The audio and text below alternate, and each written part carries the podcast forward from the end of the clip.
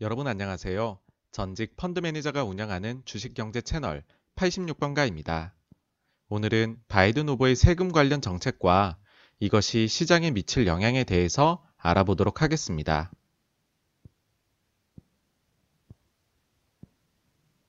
바이든 후보의 당선 가능성이 높아진 가운데 바이든 후보의 정책이 향후 증시에 미칠 영향에 대한 관심도 높아지고 있습니다.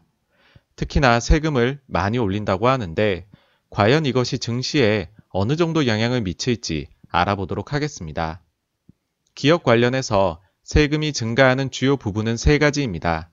먼저 법인세율을 21%에서 28%로 상향하는 것, 그리고 미, 어, 그리고 기업 최저세율 15%를 신설하는 것, 마지막으로 미국 기업이 해외에서 거둔 수익에 대한 최저세율을 10.5%에서 21%로 인상하는 것입니다. 각각의 영향에 대해서 지난 7월 중순 골드만삭스는 다음의 분석 자료를 내놓았습니다. 법인세율이 인상된다면 내년도 S&P 500 기업의 이익이 5.3% 감소할 것, 미국 기업이 해외에서 거둔 수익에 대한 최저세율을 인상한다면 추가적으로 이익이 1.8% 감소할 것, 그리고 기업 최저세율마저 신설된다면 1.2%의 이익이 추가로 감소할 것, 합산했을 때 이익이 약 8.2% 감소할 것으로 예상한 것입니다. 심지어 이 자료에서는 고소득층 증세와 각종 증세 정책의 종합적인 영향으로 GDP에 미치는 악영향까지 추가로 기업이익 감소에 반영했습니다만 이 같은 분석은 좀 과도한 면이 있어서 제외하고 보도록 하겠습니다. 이달 초에 나온 Bank of America의 자료에서도 S&P 500 기업 이익이 9.2% 줄어들 것이라 예상한 것을 보면 바이든 후보의 증세 정책으로 인해 대략 8에서 9%가량의 이익 감소가 나타날 것이라 보는 것이 맞을 듯 합니다. 이 같은 수치는 얼핏 생각해 보시면 영향을 좀 과소평가하는 것 아닌가 생각하실 수도 있습니다. 왜냐하면 다른 두 개 요인은 제외하더라도 법인세율이 21%에서 28%로 상승하게 되면 가령 세전이익 100원을 버는 기업의 이익이 79원에서 72원으로 8.9%나 감소하기 때문입니다. 그런데 골드만 자료를 보면 법인세 인상에 따른 마이너스 요인이 5.3%라고 합니다. 이처럼 차이가 발생하는 이유는 기업들이 다양한 절세 방법을 찾기 때문입니다. 따라서 세법상의 법인세율과 기업들이 실제 납부하는 유효 법인세율에는 차이가 발생합니다. 조세 경제정책연구소 ITEP에 따르면 미국의 2008년에서 2015년 평균 유효 법인세율은 약 21%였다고 합니다.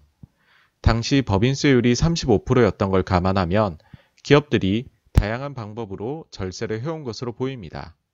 그리고 21%로 인하된 법인세율이 처음으로 적용된 2018년의 유효 법인세율은 11.3%로 낮아졌습니다. 즉, 35%였을 때보다 약 10%포인트가 낮아진 것입니다. 이제 이를 바이든 후보의 법인 세율 인상에 적용해 보겠습니다. 트럼프 대통령이 인하한 법인 세율 14%의 절반인 7%로 올리려 합니다. 그렇다면 유효 법인세율도 하락한 10%의 절반인 5%가 올라갈 것으로 보입니다. 이를 기업 순이익에 대입해 보면 약 5.6%, 5.6%가량 순이익이 줄어드는 것으로 나옵니다.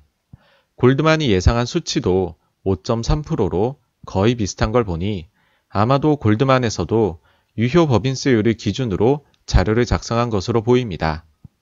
다음으로 최저세율 15% 신설과 해외 수익 최저세율을 10.5%에서 21%로 올리는 부분입니다. 다음은 미국 대표 기업들의 2015년 이후 유효 법인세율을 나타낸 것입니다. 기본적으로 미국 외 지역에서 매출이 많이 발생하는 글로벌 기업들이 낮은 법인세율을 기록하고 있습니다. 이는 글로벌 기업일수록 조세 회피 지역을 활용하거나 세율이 낮은 지역의 이익을 더, 늘, 더 늘려주는 등 다양한 절세 방법을 활용할 수 있기 때문인 것으로 보입니다. 글로벌 기업 예로 든 7개 기업들의 유효 법인세율은 평균적으로 약 15%에 불과합니다. 따라서 바이든 후보의 최저세율 신설과 해외 수익 최저세율 인상이 현실화되면 추가적으로 기업 이익에 악영향이 갈 수 있는 것입니다. 그런데 최근 증시는 바이든 후보가 당선되어도 별로 걱정할 것이 없다는 말을 합니다. 대체 왜 그런 것일까요? 이는 두 가지 요인으로 볼 수 있습니다. 먼저 시기의 문제입니다. 트럼프 대통령이 2016년 당선되었을 때 법인세율을 35%에서 21%로 낮추겠다고 했습니다. 그런데 실제 이것이 적용된 시기는 2018년이었습니다. 마찬가지로 바이든 후보 정책도 아무리 빨라도 2022년, 현실적으로는 2023년에나 적용되는 것 아니냐는 것입니다. 그러니 그 사이 기업 이익은 안전하다는 것이지요. 게다가 대규모 재정 정책이 예고되고 있는데 재정 확장은 2021년에 곧바로 시행될 것이라는 겁니다.